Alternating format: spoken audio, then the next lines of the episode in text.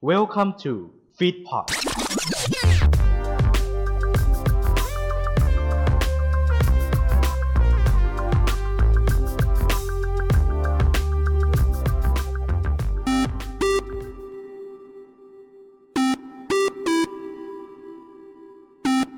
กะเกม แกะทุกเรื่องราว แงะทุกเกมไปกับผม ก้องนรงค์รักแต้มสี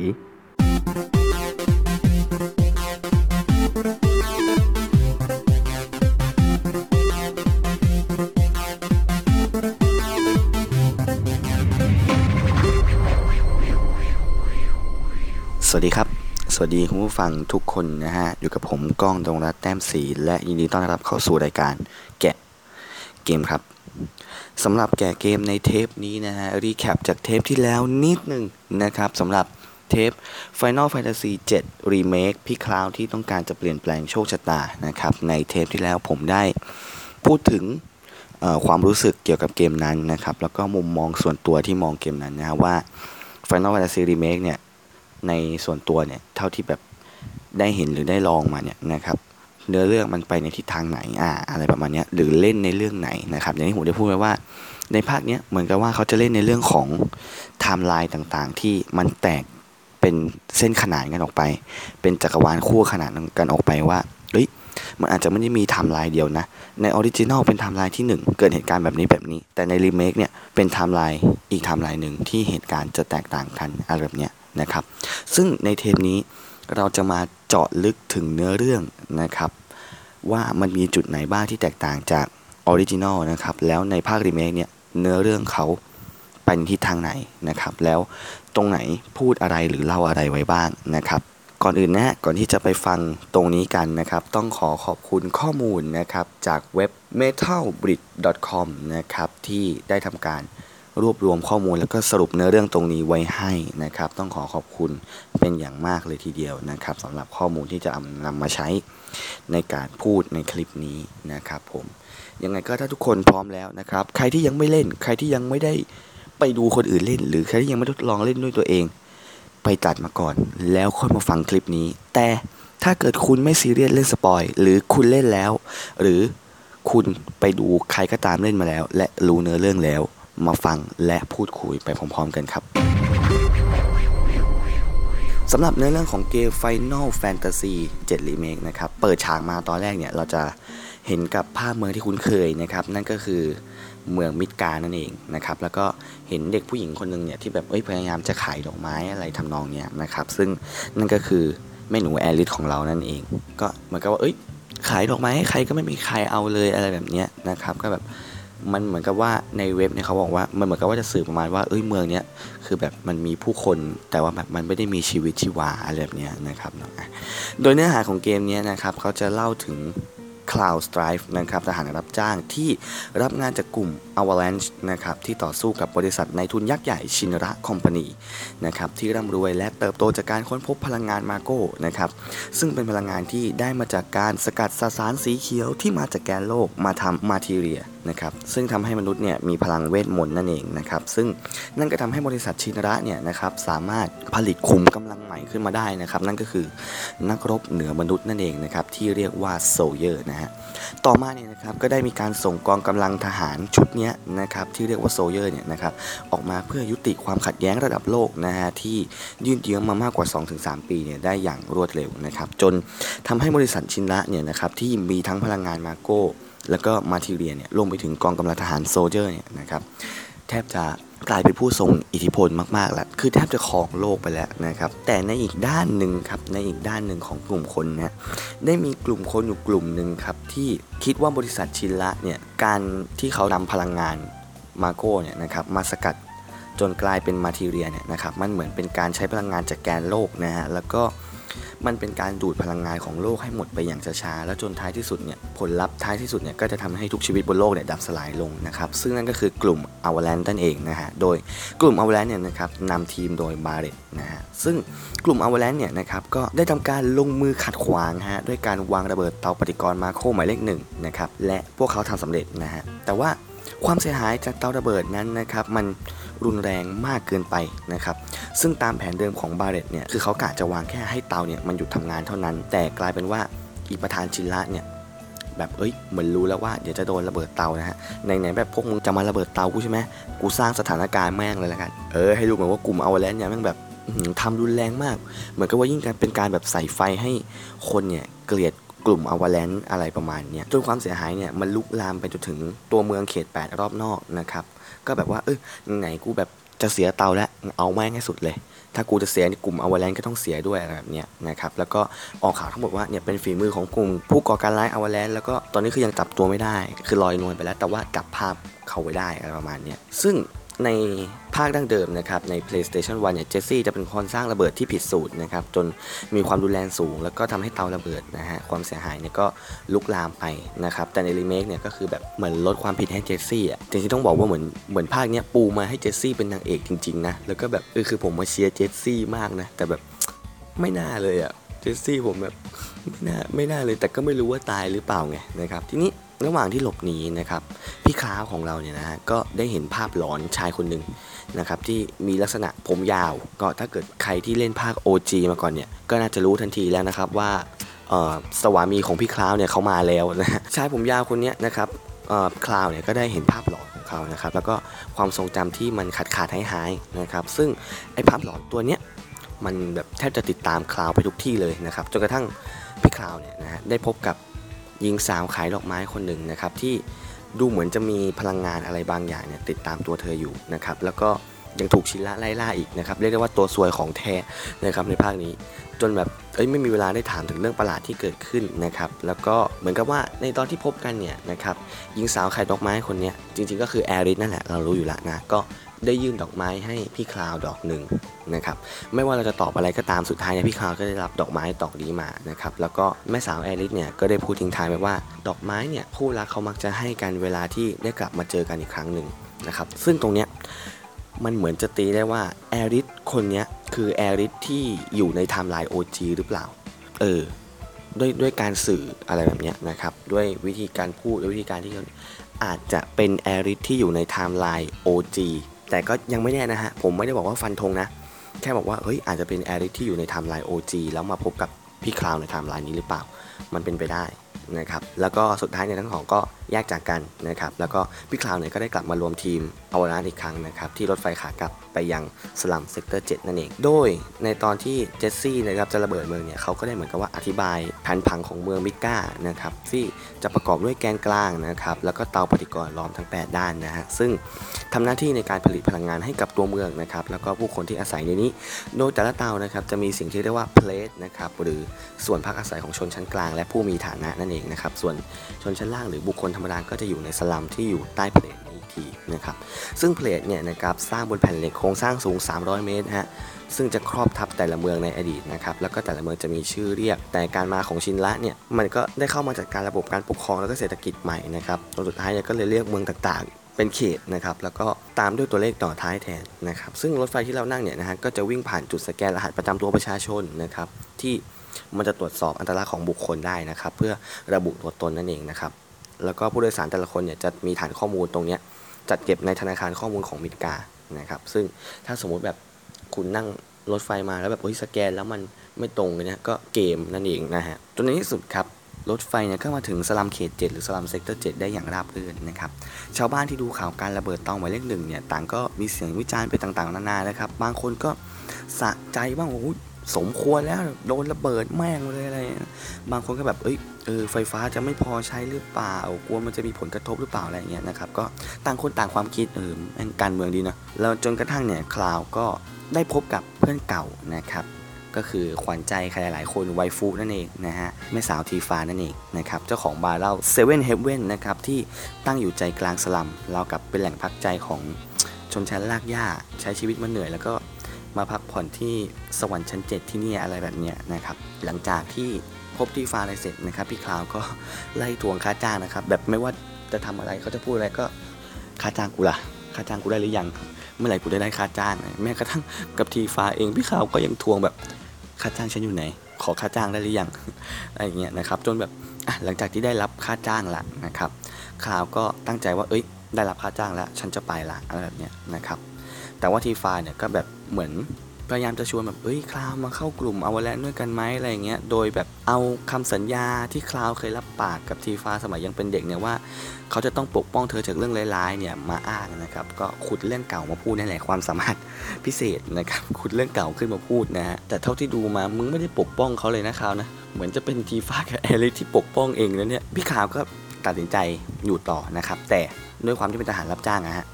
เพื่อนกูก็ไม่สนครับ กูจะขึ้นค่าแรงจากพันห้า gil เป็นสามพันจิวนะครับ แต่สุดท้ายเนี่ยพี่คลาวเขาก็ใจอ่อนนะฮะ พี่แกเป็นคนดีนะครับ แต่ว่าแกซึนเฉยๆนะฮะ ลดราคาให้เหลือ 2,000 นะครับ เพราะว่าอิตาบาเลตเนี่ยก็ไม่ใช่ว่าจะมีเงินมากมายอะไรขนาดนั้น ก็หลังจากที่ดีลอะไรกันเสร็จเรียบร้อยนะครับ ก็เหมือนกับว่ามาเจอกับเจสซี่นะฮะ แล้วก็เจสซี่เนี่ยเหมือนกับเสนออะไรบางอย่างเนี่ยให้กับคลาวนะครับ น่าจะมาเจอตอนระหว่างที่กำลัง จะกลับหรือไปไหนสักที่เนี่ยแหละนะฮะ เจสซี่เนี่ยก็บอกว่า เออเนี่ยจะเอา materia อัญเชิญมนอสูรอิฟริตให้นะครับ แต่แลกกับการที่พี่คลาวเนี่ยจะต้องไปยัง plate ของเขต7ด้วยกันกับพวกของเจสซี่บิ๊กแล้วก็เวจจี้นะครับ คือในถ้าเกิดในภาษาญี่ปุ่นมันจะเรียกว่าเวจจี้ไงแต่ถ้าเกิดในภาษาอังกฤษก็อาจจะอ่านว่าเวจอะไรเงี้ยนะครับ ผมขอเรียกว่าเวจจี้แล้วกันนะฮะก็คือแลกด้วยการที่พี่คลาวเนี่ยจะต้องไปเป็นเหมือนกับว่าไปเป็นบอดี้การ์ดให้กับเจสซี่นะครับโอ้โหช็อตนี้นี่คือแบบ เป็นอะไรที่ละมุนมากนะฮะเพราะว่าเชียร์เจสซี่นั่นเองนะครับเขาดูแบบเจสซี่ในภาคนี้คือดูน่ารักมากแล้วแบบเหมือนกับว่าทีมงานเขาจงใจแบบว่า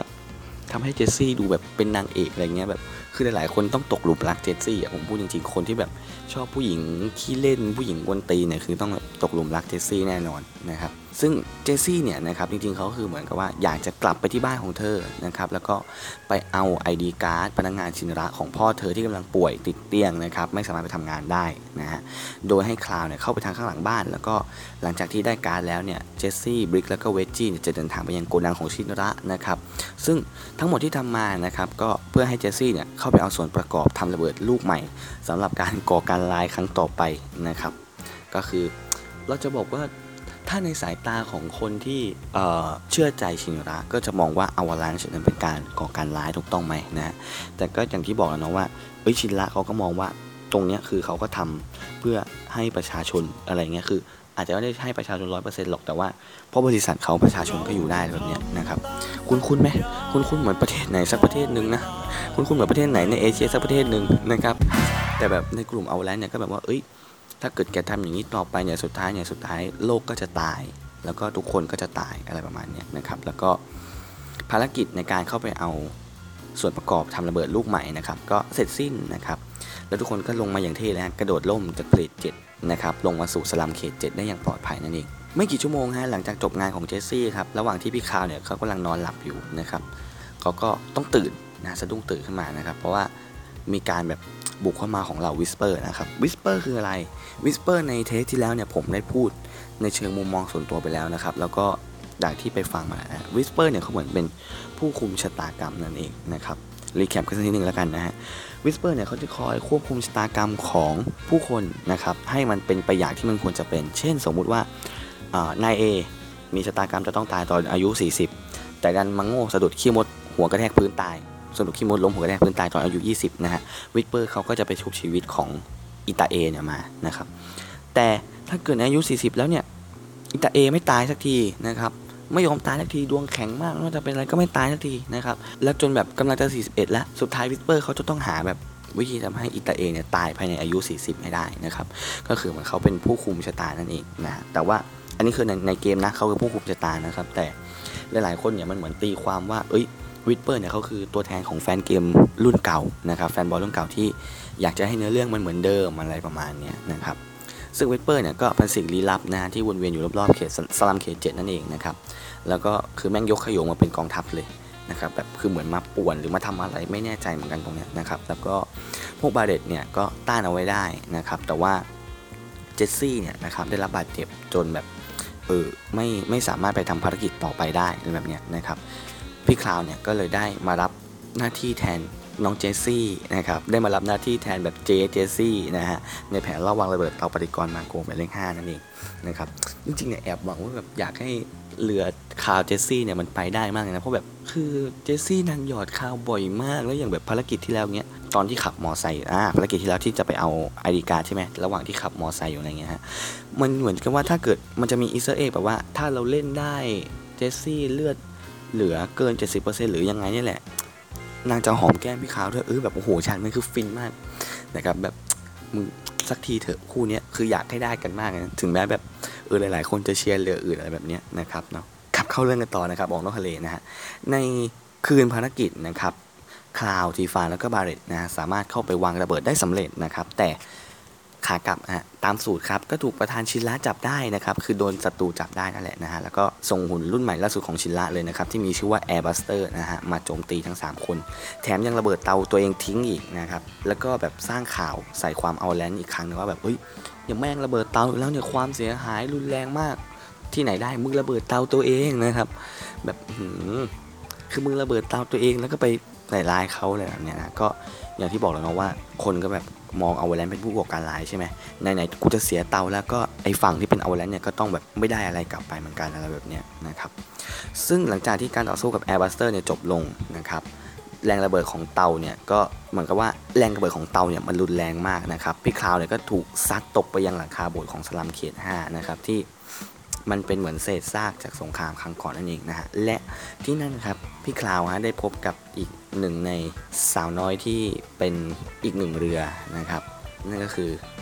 แม่นางแอริสนั่นเองนะครับซึ่งก็เหมือนกับว่าคราวนี้ก็เจอกันปุ๊บก็ได้แนะนำตัวว่าเอ้ยฉันชื่อแอริสอะไรแบบเนี้ยนะครับสองคนนั้นที่ได้พบกันนะครับ ก็กำลังแบบ in love กันอยู่เลยนะครับกำลังพูดคุยกันเลยนะครับ ก็ถูกก้างขวางคอฮะขัดจังหวะครับโดยอิตาเลโนฮะคนของหน่วย Turks นะครับซึ่งเป็นหน่วยงานลับของชินระที่แบบ คอยทำงานสกปรกให้บริษัทรวมไปถึงการตามหาคนที่มีความสามารถในการเป็น Soldier นะครับเหมือนกับว่าเป็นแมวมองนะอ่าประมาณนั้นนะครับซึ่งพี่คลาวกับเลโน่เนี่ยก็แบบได้ fight กันนะฮะได้ตีกันนิดนึงนะครับแต่พี่คาวเนี่ยก็เอาชนะ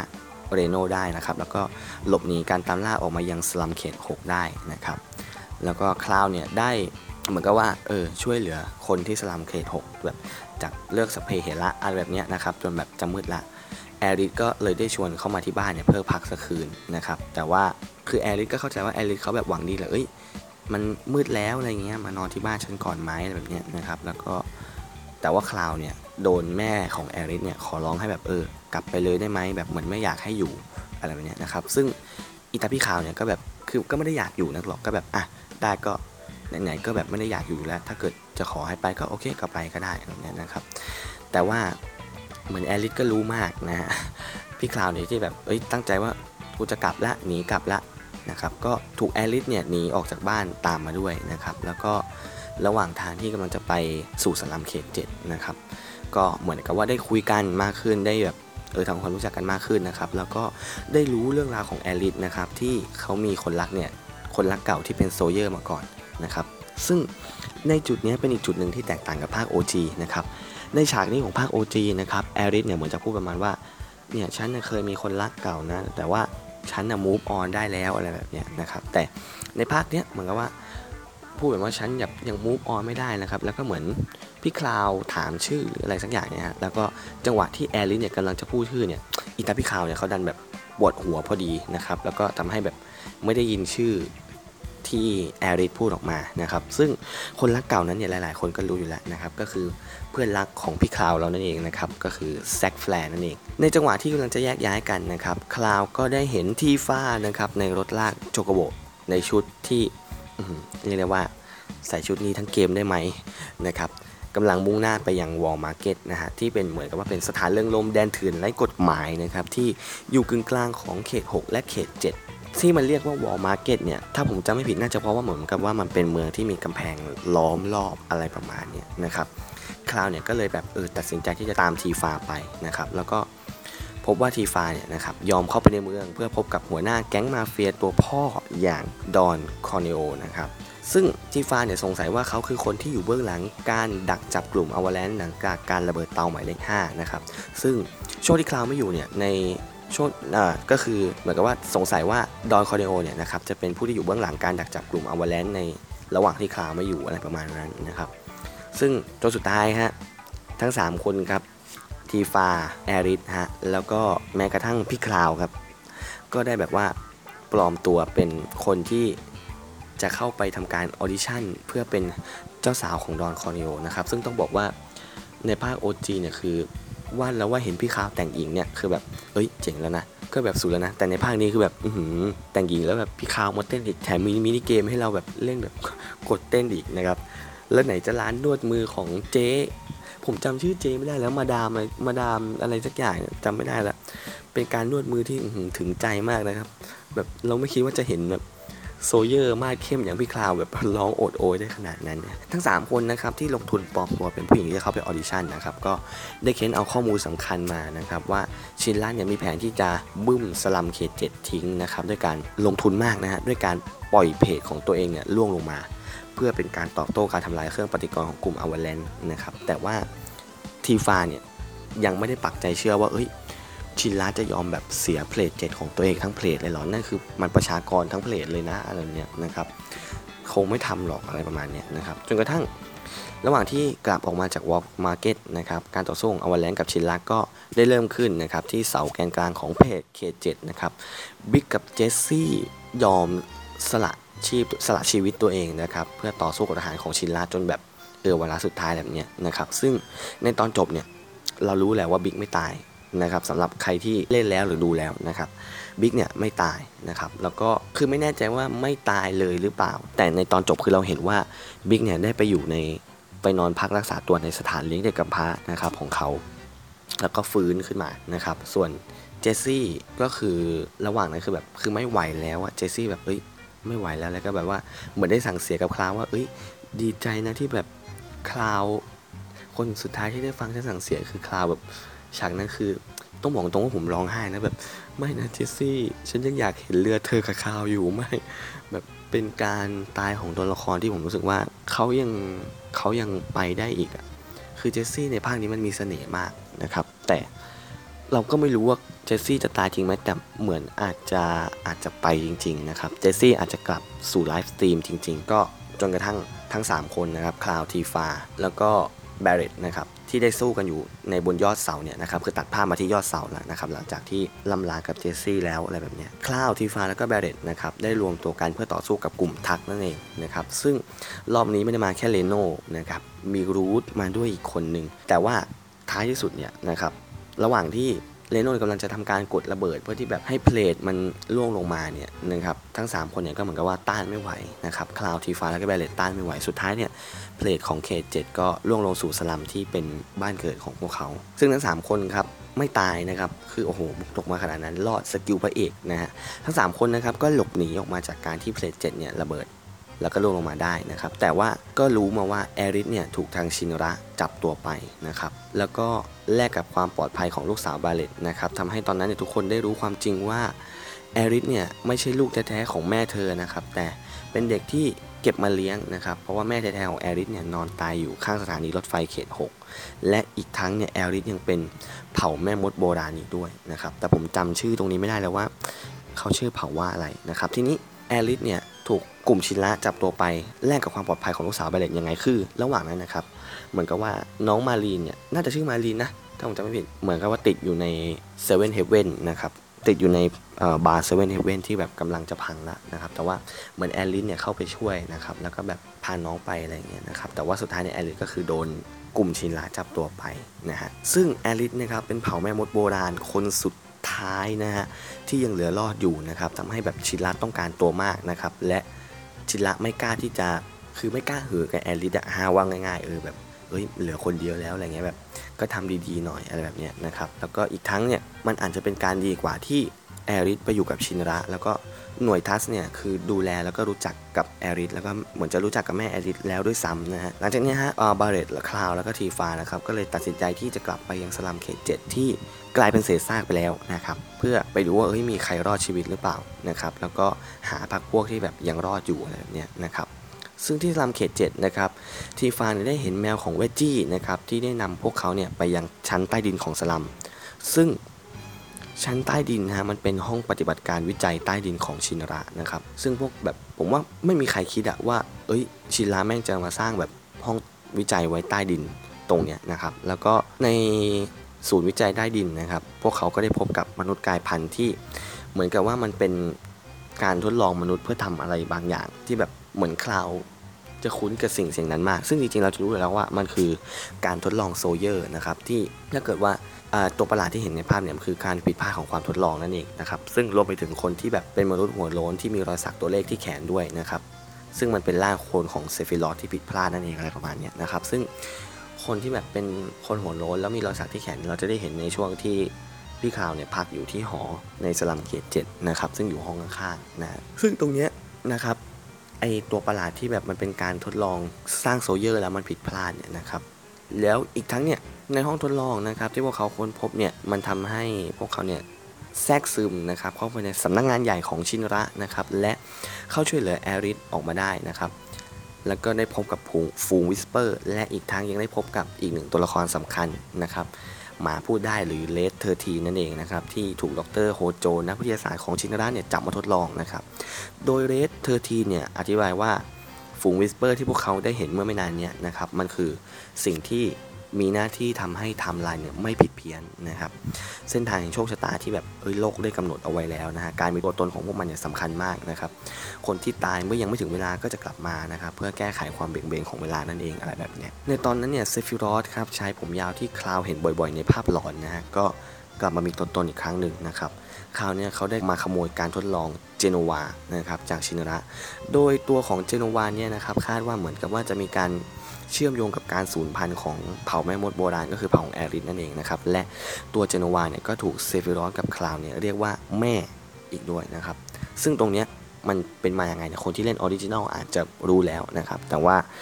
จริงๆผมเองก็จัดมาแล้วนะ original ในมือถือแต่ยังเล่นไม่ถึงนะครับ แต่ว่าในในภาครีเมคเนี่ยเหมือนกับว่าเขายังไม่ได้อธิบายอะไรไปมากนะครับ ซึ่งการเผชิญหน้ากันครั้งใหญ่ครับที่ด้านบนสุดของสำนักงานชินระฮะเซฟิรอสครับได้ ทำการปลิดชีพครับประธานชินระครับพร้อมกับลงมือฆ่าบาเลตเรียบร้อยครับบาเลตเดี้ยงครับ แต่พี่แกยังไม่ถึงที่ตายฮะ Whisper ก็เลยมาชุบชีวิตให้นะครับไม่ตายนั่นเองคนตายไม่ตายนะฮะอาคารชินระครับถูกเหล่า Whisper ครับเอ่อเขาเรียกว่าคลุมนะฮะดูดกลืนไปนะครับ แล้วก็พวกคลาวเนี่ยก็ได้หลบหนีมาทางหลวงของมิดการ์นั่นเองนะครับแต่ว่าเมื่อมาจนถึงสุดทางนะก็แบบได้พบกับสามีของพี่คลาวนะครับ เซฟิรอสเนี่ยได้ยืนรอต้อนรับอยู่แล้วนะครับ แล้วก็บอกพวกคลาวเนี่ยครับว่าตัวเขาเองเนี่ยอาจจะมาจากเส้นทางไทม์ไลน์อื่น หรือจักรวาลที่ขนานกันนะครับ แล้วก็เซฟิรอสเนี่ยได้สร้างภาพหลอนบางอย่างของ Soldier นิรนาม ให้คลาวได้เห็นนะครับ ซึ่งนั่นก็คือแซกแฟร์นะครับจาก Crisis Core นั่นเองนะฮะซึ่งแซกแฟร์เนี่ยมันเป็นเนื้อเรื่องในอดีตของคลาวนะครับ แล้วก็เปิดวาร์ปซึ่งแบบว่าแอริสเนี่ยได้บอกว่าถ้าเกิดว่าคลาวเนี่ยเข้าไปในวาร์ปนั้นเนี่ยมันจะเป็นจุดที่พลิกผัน แล้วก็ ไม่สามารถกลับมาเหมือนเดิมได้แล้ว แต่ก็จะสามารถกำหนดโชคชะตาตัวเองได้ด้วย ถ้าเกิดว่าทำสำเร็จนะครับเหมือนกับว่าถ้าเกิดอยากจะเปลี่ยนแปลงโชคชะตาก็คือเข้าไปอะไรแบบนี้นะครับ แต่มั่นใจแล้วใช่ไหมเพราะว่าหลังจากเนี้ยมันจะกลับมาเปลี่ยนแปลงไม่ได้อะไรแล้ว แบบนี้แล้วนะครับ ก็คือแบบเข้าไปแล้วปุ๊บทุกอย่างเนี่ยจะเปลี่ยนไปละจะไม่สามารถกลับมาเปลี่ยนแปลงสิ่งที่เคยเกิดขึ้นได้แล้วนะครับ ซึ่ง สุดท้ายฮะพวกของคลาวก็เข้าไปนะครับ ซึ่งในนั้นเนี่ยเขาได้พบกับเหมือนจะเป็น last boss ไม่นับไม่นับเซฟิรอสนะฮะนั่นก็คือเป็น Whisper r e b u m ครับ Whisper Viridi แล้วก็ Whisper c o r s i o นะครับ ซึ่งไอ้สามตัวเนี้ยมันจะมีอาวุธแล้วก็รูปลักษณ์เนี่ยที่พยายามจะทำให้แบบเหมือนกับ ทั้ง 3 คนฮะก็คือ Cloud Tifa แล้วก็ Barret นั่นเองนะครับแล้วก็พบกับ Whisper ตัวใหญ่ฮะที่เหมือนจะเป็น Last Boss นั่นแหละนะครับก็คือ Whisper Harbinger นั่นเองนะครับซึ่งไอ้เจ้า Harbinger เนี่ยมันเหมือนจะเป็นเทพที่ควบคุมชะตากับ Whisper Bahamut นั่นเองนะครับหลังจากที่เอาชนะเหล่า Whisper ได้นะครับ Cloud ก็ได้เข้า fight กับ Sephiroth นะครับแต่เซฟิรอสก็หนีไปได้นั่นเองนะครับแล้วก็เหมือนแบบระหว่างนั้นก็แบบผัวง้อเมียนะฮะหลายๆ คนจะพูดแบบนี้นะครับแบบ เซฟิลอก็ได้พูดประมาณว่าเนี่ยถ้าเกิดนายยอมให้ฉันยืมพลังนะ เราจะมาเปลี่ยนแปลงชะตากรรมไปด้วยกัน เพราะแบบเหมือนกับว่าเซฟิลอคนนี้เขาจะรู้ว่าในในจุดสุดท้ายเนี่ยเขาจะต้องแพ้ให้กับคลาวนะครับเลยแบบอยากจะเปลี่ยนแปลง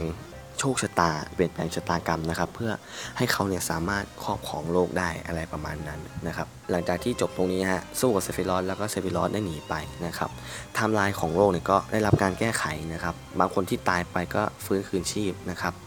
แล้วก็ตัดภาพมาที่ชินละนะครับรูฟัสเนี่ยลูกชายของประธานชินละก็ได้ขึ้นมารับช่วงต่อกิจการของพ่อนั่นเองนะครับ เหมือนกับว่าเราจะมีจังหวะที่ได้สู้กับรูฟัสด้วยนะ แต่ผมอาจจะพูดตกหล่นไป นะครับแบบไม่ได้พูดถึงอะไรประมาณนี้นะครับแล้วก็รวมถึงแซกนะครับที่จะต้องตายนะครับแซกที่จะต้องตายเนี่ยก็ไม่ตาย ซึ่งเราจะได้เห็นแซกเนี่ยนะครับในจังหวะที่พวกเราเนี่ยเดินเข้าไปใน Destiny Crossroad หรือก็คือจุดเชื่อมโยงแห่งโชคชะตาอะไรประมาณนี้นะครับ ซึ่งคนอื่นเนี่ยไม่เห็นนะ คนอื่นเนี่ยไม่เห็นแซกนะครับ แต่ว่าด้วยความที่แอริสเนี่ยเขาเป็นชนเผ่าโบราณเนาะเขาก็รับรู้ได้ถึงอีกไทม์ไลน์หนึ่งนะครับว่า เอ้ยคนรักของเขาเนี่ยยังมีชีวิตอยู่อะไรแบบเนี้ยนะครับ แล้วก็อาจจะหวังว่าเอ้ยอาจจะมีโอกาสได้พบกันหรือเปล่าอะไรแบบเนี้ยนะครับฉากนี้ก็เป็นอีกฉากหนึ่งที่สำหรับใครที่เชียร์เรือแอริสกับแซกเนี่ยก็อาจจะแบบเอ้ยน้ำตาไหลได้เพราะว่าแบบเออมันเป็นฉากที่ดูโรแมนติกนะครับแล้วถามว่าเรารู้ได้ยังไงว่าแซกตรงเนี้ยเป็นอีกไทม์ไลน์หนึ่งนะครับในภาคปกตินะครับ Crisis Core เนี่ยนะครับแซกเนี่ยจะต้องสู้กับทหารชินระที่มาจับตัวเขานะครับ แล้วก็ หลังจากที่จัดการจะเกือบหมดแล้วนะครับ แต่ว่าท้ายที่สุดเนี่ยแซกคือหมดแรงแล้วก็สู้ไม่ไหวนะครับ แล้วก็ตายตรงนั้นนั่นเองนะครับ แต่ในภาคเนี้ยในในไทม์ไลน์เนี่ยนะครับแซกเนี่ยสู้ได้นะฮะแล้วก็แบกคลาวเนี่ยเข้าเมืองมิดการ์มานะครับในไทม์ไลน์เนี่ยก็คือแซกน่าจะไม่ตายแล้วแล้วก็เราอาจจะมีโอกาสที่จะได้เห็นแซกกลับมาโลดแล่นอีกครั้งหนึ่งหรือเปล่าต้องรอดูนะครับทีนี้มาสรุปกันนิดหนึ่งนะครับ เท่าที่ลองดูมาเนี่ย มันเหมือนกับว่าตอนนี้จะมีทั้งหมด3ไทม์ไลน์นะ เท่าที่ตีความได้ เหมือนจะมีทั้งหมด3ไทม์ไลน์หลัก ๆ ที่เห็นนะครับไทม์ไลน์แรกคือ OG ของ PlayStation 1ไทม์ไลน์ที่ 2 ครับ คือไทม์ไลน์ของ Remake ที่เราเล่นอยู่นะครับ และไทม์ไลน์ที่3ไทม์ไลน์ของ z ซกนะครับ แล้วถามว่าเรารู้ได้ไงว่าไทม์ไลน์ของ z ซกเป็นไทม์ไลน์ที่3นะฮะ เพราะว่าจังหวะที่เขาซูมกล้องไปที่แซกเนี่ยนะครับ มันจะเหมือนมันจะมีจังหวะหนึ่งที่มีซองมันฝรั่งปลิวมานะครับ แล้วมีโลโก้หมา นะครับ ซึ่งมันเป็นหมาคนละพันกันกับในภาครีเมคนะฮะซึ่งไอ้เจ้าหมาเนี่ยมันเป็นเหมือนมันเป็นสัญลักษณ์ของกลุ่ม Avalanche นั่นเองนะครับ ซึ่งมันอาจจะทำให้อนุมานได้ว่าเออไทม์ไลน์ของแซกเนี่ยคืออีกหนึ่งไทม์ไลน์นะครับ ซึ่งก็ต้องไปรอดูว่า เอ้ย ในอนาคตเนี่ย ในภาคต่อๆไปเนี่ยนะครับของ Final Fantasy 7 Remake เนี่ย มันจะมีการเชื่อมโยงกันของแต่ละไทม์ไลน์ไหมแบบ แซกจากไทม์ไลน์นี้จะได้มีโอกาสมาเจอกับคลาวด์ในไทม์ไลน์นี้หรือเปล่าอะไรประมาณนี้นะครับหรือคลาวด์ในไทม์ไลน์ของแซกอาจจะตายหรือเปล่าหรืออะไรแบบนี้นะครับ ซึ่งผมมองว่ามันมันคือความเป็นไปได้ใหม่จริง ๆ นะ มันคือแบบอีกหนึ่งความเป็นไปได้เหมือนตามที่เกมเขาต้องสื่อเลยแบบว่า คนที่เคยเล่น OG มาเนี่ยเคยเล่นภาค OG มันอาจจะรู้สึกว่าเนี่ยเดี๋ยวเดาเนื้อเรื่องได้นะเดี๋ยวแบบแอริสก็จะต้องตายแบบสุดท้ายคนนี้ต้องตายอะไรอย่างเงี้ยนะครับแต่ภาคนี้อาจจะไม่ตายก็ได้นะเออเพราะว่ามันเป็นอีกไทม์ไลน์หนึ่งไง แอริสคนที่เรารู้จักในภาคเนี้ยมันก็ไม่ใช่แอริสใน OG แบบเดิมเพราะแบบแอริสใน OG นี่คือแบบอือหือกุลสตรีผู้หญิงที่เรียบร้อยเหมาะกับการเป็นเจ้าสาวมากแต่แอริสภาคนี้คือแบบกวนตีนนะตัวเป็นแอริสที่กวนตีนนะครับ แล้วก็ดูรู้เยอะดูแบบเหมือนมีความลับอะไรแบบเยอะมากนะครับ รวมไปถึงแบบเซฟิรอสที่บอกว่าเขาอาจจะมาจากไทม์ไลน์อื่น แล้วมาจากไทม์ไลน์ไหนอะถูกไหมฮะเพราะเขาไม่ได้บอกว่าเขามาจากไทม์ไลน์ไหน ซึ่งนั่นหมายความว่าเซฟิรอสไทม์ไลน์ OG เนี่ยเป็นไปไม่ได้แล้วอาจจะเป็นไปไม่ได้แล้วเพราะว่าอันนั้นคือเดี้ยงไปแล้วนะครับเซฟิรอสในไทม์ไลน์ของเรายังไม่เห็นไม่แน่ใจด้วยนะครับแต่เซฟิรอสที่เราเห็นเนี่ยคือเขาบอกว่าเป็นเซฟิรอสจากไทม์ไลน์อื่น คือเขาพูดว่าเขาอาจจะมาจากไทม์ไลน์อื่น ซึ่งนั่นก็หมายความว่าเอ้ยอาจจะเป็นเซฟิรอสของไทม์ไลน์รีเมคก็ได้ หรืออาจจะเป็นเซฟิรอสของ ไทม์ไลน์ที่ 4 อีกที่ทุกอย่างมันกลับตาลปัตรกันหมดเลยก็ได้ แบบในไทม์ไลน์ของเซฟิรอสแบบว่าเซฟิรอสอาจจะแพ้ตั้งแต่แบบตั้งแต่เริ่มเลยอะไรแบบเนี้ยนะฮะจนทำให้แบบข้ามไทม์ไลน์มาอยู่ไทม์ไลน์นี้แบบเนี้ยซึ่งมันคิดไปได้หลายทางเลยแบบ เอ้ย มันจะเกิดอะไรขึ้นก็ได้อะครับในในในจุดเนี้ยในรีเมคเนี่ยผู้พัฒนาเขาแบบเขาไม่จำเป็นต้องทำตาม OG คือมันมีเนื้อเรื่องบางส่วนที่เหมือนในภาค OG แต่เมื่อเขาแบบเขาขีดมาแบบนี้ว่า เอ้ย ภาคนี้มันมีการเล่นเรื่องไทม์ไลน์มีการเล่นเรื่องแบบว่า เวลาสามารถเปลี่ยนได้นะครับ แบบว่าเวลาแก้ไขได้เสมอ อันนี้คือคำพูดติดปากของในในซีรีส์ Doctor Who นะครับ คนละเรื่องกันช่างหัวมันนะครับ แต่ถ้าใครดู Doctor Who เนี่ย คอมเมนต์ไว้ได้นะครับ เผื่อจะเอาเรื่องนี้มามาทำบ้างนะฮะ ซึ่งในภาคนี้เหมือนเขาเล่นว่าเวลาเนี่ยสามารถแก้ไขได้เสมออะไรแบบนี้นะครับ ซึ่งอันนั้นทำให้แบบเราเนี่ยสามารถคิดไปได้อีกหลายทางว่า เอ้ย มันอาจจะมีไทม์ไลน์ที่ 5 6 7 8 9 10 แล้วก็อีก นับไม่ถ้วนเลยที่เป็นไทม์ไลน์ใหม่ของ Final Fantasy 7 นะครับ ซึ่งมันทำให้น่าสนใจมากนะครับ ก็ยังไงต้องรอติดตามกันนะครับ แล้วก็ว่าในภาคต่อๆไปเนี่ยเนื้อเรื่องเนี่ยจะนำเสนอมาในรูปแบบไหนนะครับ จะมีอะไรใหม่บ้างหรืออาจจะเหมือนเดิมหมดเลยหรือเปล่าก็ยังไม่แน่นะครับ ต้องรอดูกันไปนะครับ ก็สำหรับใครที่คิดเห็นยังไงนะครับ หรือรู้สึกยังไง หรือผมตกหล่นตรงไหนไปนะครับ อาจจะพูดไม่หมดนะ อันนี้ก็คือพยายามแบบพูด เท่าที่พูดได้นะครับ คือก็สปอยแหลกมากนะฮะ พยายามแบบเออ จริงๆก็คืออยากให้แบบไปเล่นก่อนอย่างเงี้ย หรือแบบไปศึกษามาก่อนว่าเอ้ยเนื้อเรื่องมันแบบนี้แบบนี้ เพื่อที่จะได้มาฟังคลิปนี้แล้วแบบมาแลกเปลี่ยนความคิดเห็นกันนะครับ ก็ยังไงถ้าเกิดว่าใครคิดเห็นยังไงคอมเมนต์กันไว้ได้นะครับ ผมเนี่ยรออ่านทุกคอมเมนต์แน่นอนนะครับ แล้วก็ถ้าชอบก็กดไลค์ให้ด้วยนะครับ แล้วก็กดแชร์คลิปออกไปด้วยนะครับ จะเป็นการขอบคุณมากเลยนะครับ และก่อนจะจากกันไปครับต้องขอขอบคุณอย่างสูงอีกครั้งนะฮะขอกราบขอบพระคุณครับ ข้อมูลจากเว็บไซต์ metabrick.com นะครับที่ผมเนี่ยได้นำมาใช้ในการทำพอดแคสต์ตัวนี้แล้วก็ทำคลิปคลิปนี้ออกมานั่นเองนะครับ ต้องขอขอบคุณมาก ๆสำหรับข้อมูลดี ๆ แบบนี้นะครับ metabrick.com นะฮะ ก็สำหรับวันนี้นะครับในการแกะเกมคงต้องพอไว้เท่านี้ก่อนนะครับ ก็ลากันไปก่อนนะฮะสำหรับวันนี้ผมก้องดนงรัตน์เต็มสีและรายการแกะเกมต้องลาไปก่อน แกะเกม เพราะทุกเกมต้องแกะ คลิปหน้าจะเป็นอะไร อย่าลืมติดตามนะครับ สวัสดีครับ